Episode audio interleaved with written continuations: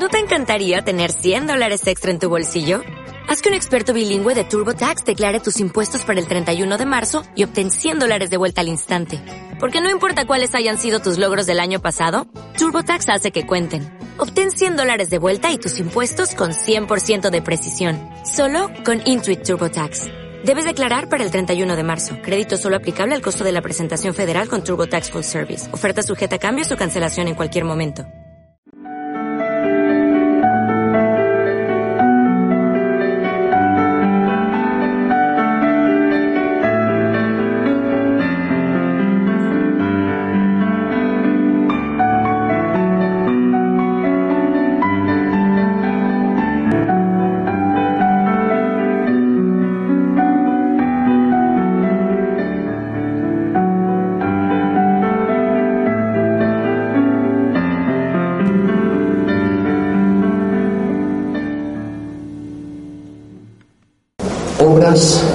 Santidad, obras de amor, siempre a Dios, por agradecimiento a Dios, directamente a Dios, presente en la Eucaristía, presente en la Iglesia y que representa, como os he dicho, tanto la vida espiritual como el respeto a Dios y a las cosas de Dios respeto que tenemos que practicar nosotros, pero también que tenemos que enseñar y que tenemos que defender pacíficamente, pero que tenemos que defender. No es frecuente encontrarse con situaciones de agresión a Dios o a las cosas de Dios, pero a veces sí. ¿eh? Tipo eh, cosas de blasfemias, eh, a veces hay exposiciones que son provocadoras o artículos.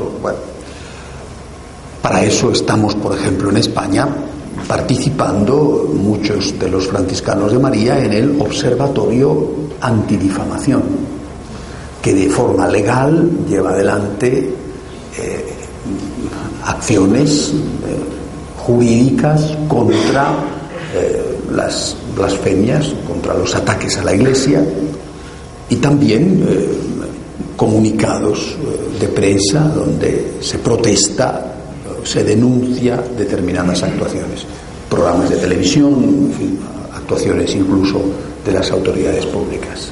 Este es un proyecto que ya hace tiempo os dije que sería bueno que se pudiera hacer en otros países, comprendo que es más difícil pero siempre es un objetivo.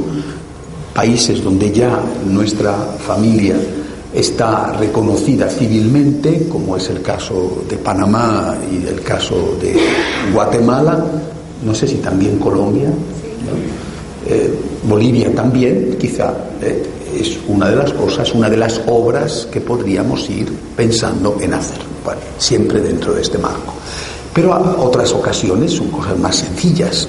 Estamos en misa, vemos personas que comen chicle, personas que eh, están con las piernas cruzadas en la iglesia, personas que eh, hablan, personas que hablan por el móvil, personas que leen el periódico. Todo esto es lo que yo veo en mi parroquia, repito, que es excepcional, de verdad. ¿eh? ¿Qué no habrá por ahí en esos mundos de Dios?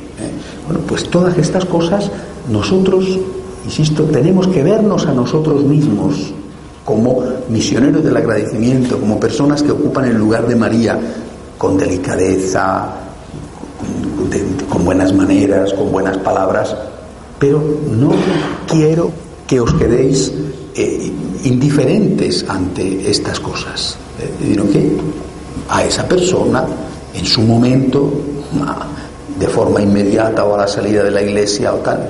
Claro que os vais a encontrar con malas caras, con malas respuestas de la gente que va a misa. ¿eh? Yo hago lo que me da la gana, porque eso es lo que nos encontramos los sacerdotes todos los días. ¿eh?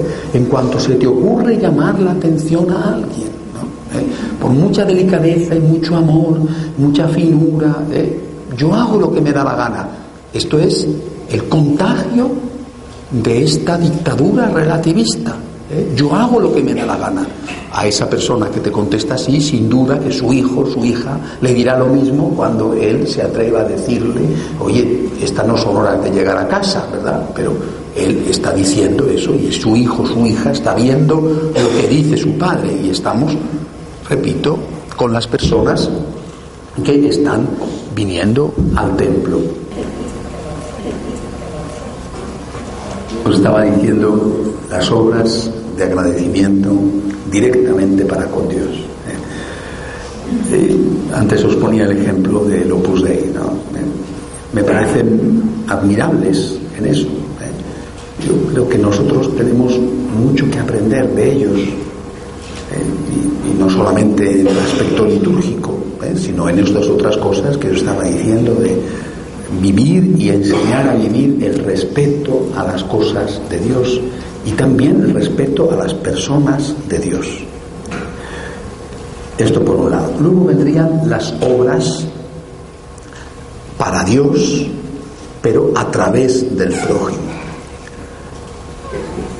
Hace ya mucho tiempo que os, expuse lo que creo yo que es la esencia de la caridad cristiana.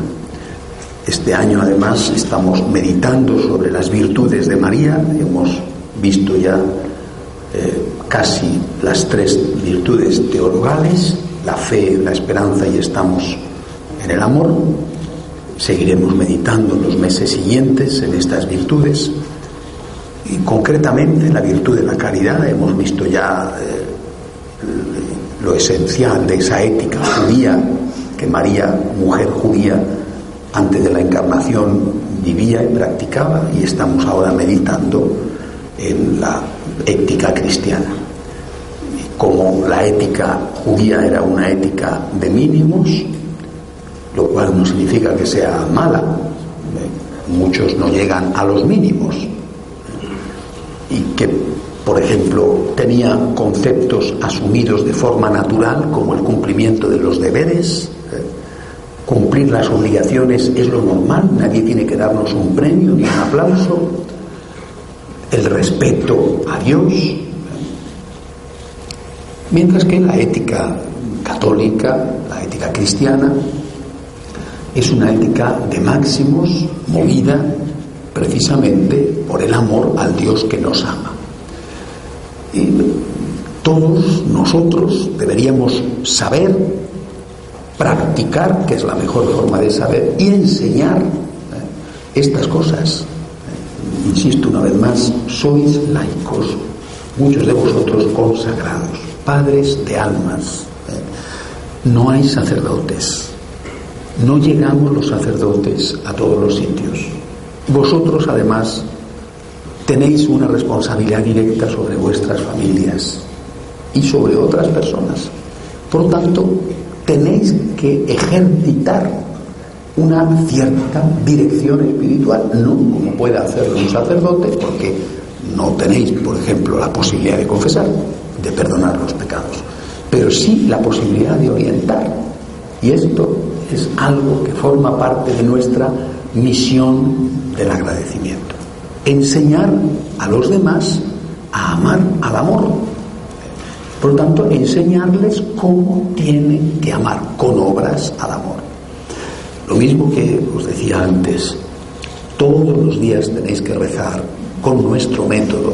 No solo eso, pero eso sí, un franciscano de María que no se sabe nuestro esquema de oración y que no lo practica, pero ¿qué pinta aquí?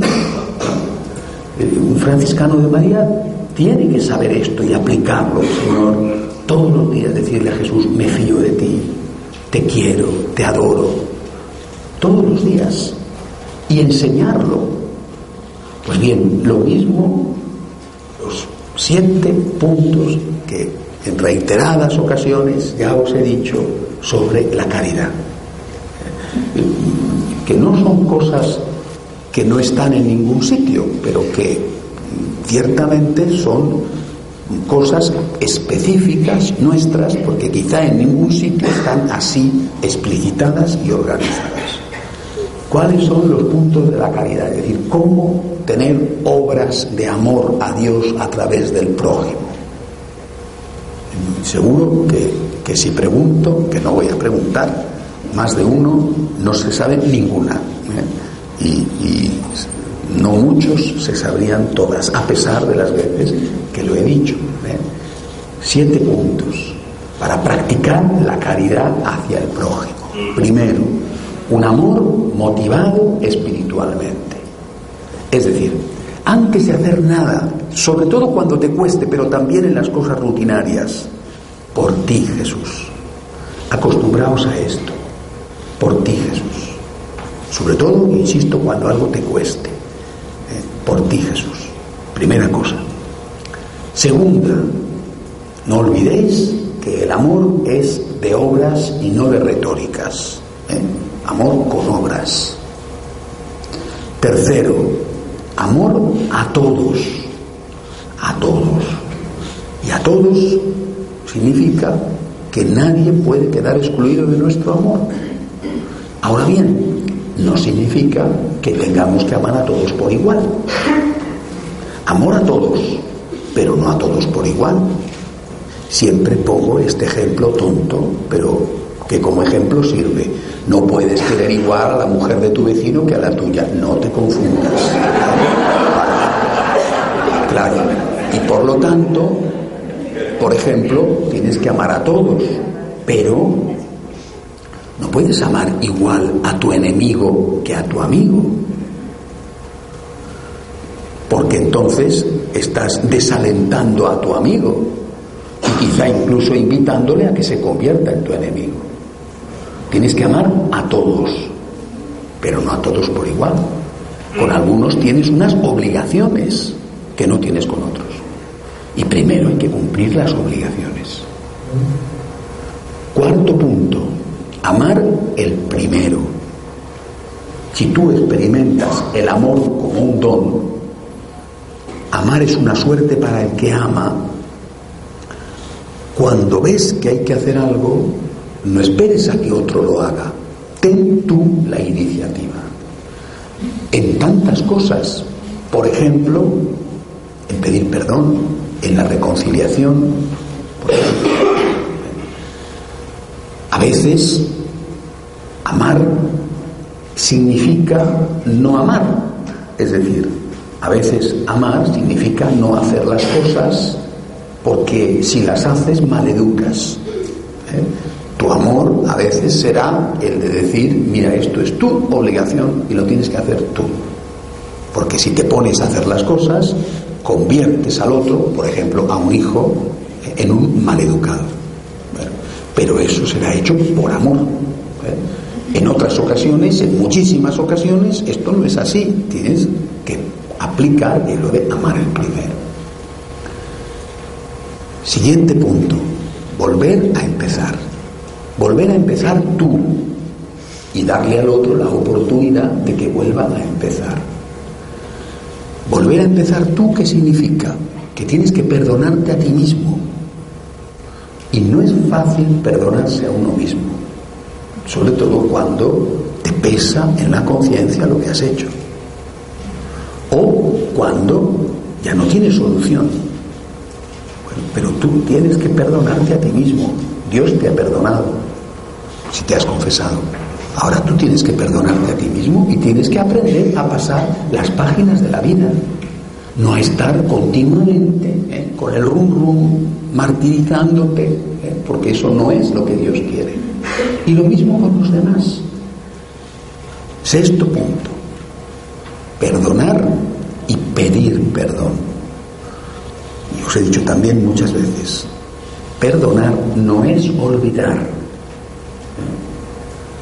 El olvido es algo que forma parte de la naturaleza y que no puedes controlar. No le deis importancia. Si no logras olvidar, no pasa nada porque no depende de ti. Es como cuando hablamos del sentimiento y del consentimiento. La Iglesia nos enseña que sentir no es pecado, el pecado está en consentir.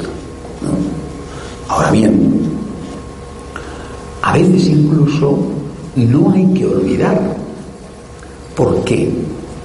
Porque tienes que tener presente las cosas, por ejemplo, que tú has hecho para no caer en los mismos errores. No, no, estés continuamente haciendo tabula rasa de tu historia.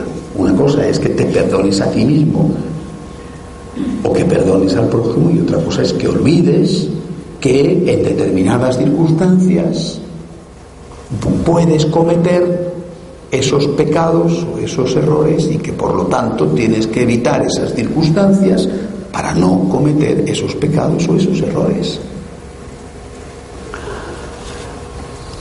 Y lo mismo pasa con el perdón al prójimo. ¿eh? El perdón al prójimo es una característica típica del cristianismo. Y es, no lo olvidéis, un mandamiento.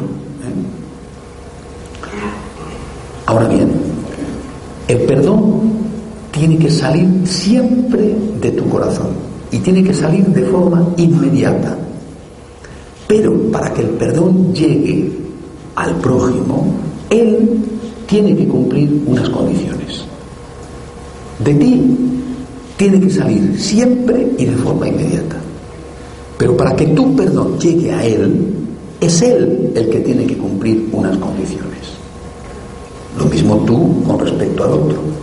¿Qué condiciones? La Iglesia nos las enseña. La Iglesia nos enseña que Dios perdona siempre. Pero para que el perdón de Dios llegue a ti, tienes tú que cumplir unas condiciones. Las enseñamos a los niños en la catequesis. Examen de conciencia, dolor de corazón, propósito de enmienda, decir los pecados al confesor y cumplir la penitencia, ¿no? Pues igual tú, tu perdón tiene que salir de ti, pero para que llegue a tu prójimo él tiene que estar arrepentido. Ahora ya no es una cuestión tuya, es una cuestión de él. Si no está arrepentido, tú le has perdonado, pero él no ha recibido tu perdón. Si no tiene propósito de enmienda, tú le has perdonado, pero él no ha recibido tu perdón. Que por lo tanto tú, ante una persona no arrepentida y que no tiene propósito de enmienda, tú no tienes rencor en tu corazón, pero tienes derecho y a veces deber de tener precaución. Dice, yo no he perdonado a esta persona porque no está arrepentida, está sobrando mal. Yo he perdonado a esta persona aunque no está arrepentida, pero como no está arrepentida, tengo precaución. Por lo tanto, tengo el derecho y a veces el deber, porque no solamente me afecta a mí, sino afecta, por ejemplo, a los míos o a otros, tengo el derecho y el deber de tener precaución y de no ser un ingenuo que se presta a que el otro abuse de tu bondad y por lo tanto pueda seguir haciendo el mal. ¿Eh? Cosas esenciales acerca del perdón que, insisto, tenemos que practicar y tenemos que enseñar. Sois pastores, sois padres de almas, empezando por vuestra familia, pero también por las personas del movimiento que os están confiadas y otros que no son de nuestra familia espiritual, pero que tenéis que tener una formación suficiente para enseñarles estas cosas. Séptimo punto, hacerse uno con el prójimo, que es lo que ha hecho el Señor, se hizo hombre, Dios se encarnó. Hacerse uno con el prójimo es el séptimo y último punto, el último matiz, la última característica del amor cristiano. ¿Qué significa? Intenta ponerte en el lugar del otro. Te da una visión totalmente diferente. Complementa la visión que tú tienes de la realidad. Intenta ponerte en la piel del otro, el que sea, tu esposa, tu marido, tu hijo, tu compañero, tu padre. Intenta ponerse ponerte en su lugar. No le hagas al otro lo que no te gustaría que te hicieran a ti. Hazle al otro lo que te gustaría que te hicieran a ti. A ti te gustaría que entendieran que estás cansado Entiende tú que está cansado. A ti te gustaría que entendieran que tienes un mal día. Entiende tú que tienes un mal día. A ti te gustaría que entendieran que eres un ser humano. Entiende tú que es un ser humano. A ti te gustaría que entendieran que lo estás intentando. Entiende tú que el otro lo está intentando. A ti te gustaría que entendieran que eres una persona que no consigue controlar este defecto. Entiende tú que esa persona no consigue controlar ese defecto. Siete puntos, por lo tanto, para orientar nuestras obras de amor a Dios a través del prójimo. Insisto, un franciscano de María, y especialmente vosotros, líderes de los franciscanos de María, detrás de los cuales hay países, escuelas, a veces centenares de personas. Estas cosas tenemos que saberlas y sobre todo tenemos que practicarlas. Tiene que ser algo natural en nosotros. A veces tendrás que vivir el amor a Dios en el prójimo con el perdón. Otras veces amando a todos, otras veces amando el primero, otras veces recordando la motivación espiritual y otras veces haciendo todas las cosas a la vez, porque todas ellas son necesarias. Pero tú tienes que saberlo. Estas son las obras que nosotros tenemos que dar. Las primeras. Después veremos, eh, ya será mañana, las obras corporativas. Vale. Las que ya tenemos, las que tenemos que tener. Pero estas son las obras más importantes. Y estas son las que, os pido que tengáis en primer lugar. Obras vuestras y obras que tenéis que enseñar a los otros a tener empezando por los de nuestra familia, familia de sangre y familia de espíritu. ¿eh? Obras de amor directas a Dios y obras de amor a Dios a través del prójimo. Un franciscano de María tiene que tener esto asumido intelectualmente y tiene que intentar practicarlo cada día. Por ti, Jesús, con obras concretas, amando a todos amando el primero, siendo capaz de volver a empezar, perdonando y pidiendo perdón, intentando ponerte en la piel del otro para amarle como el otro necesita ser amado como al otro le gustaría que le amara. Terminamos con un momento de oración en silencio.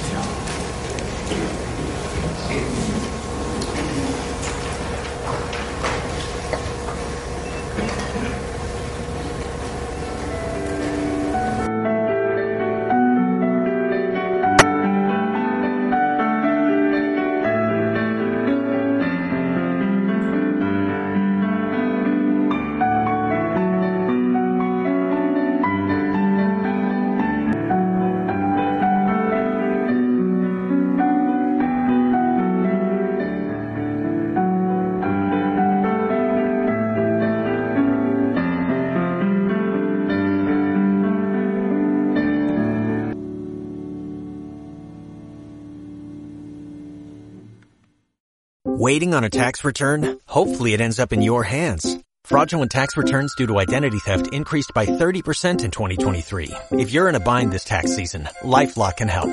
Our US-based restoration specialists are experts dedicated to helping solve your identity theft issues. And all LifeLock plans are backed by the Million Dollar Protection Package. So we'll reimburse you up to the limits of your plan if you lose money due to identity theft. Help protect your information this tax season with LifeLock. Save up to 25% your first year at LifeLock.com slash aware.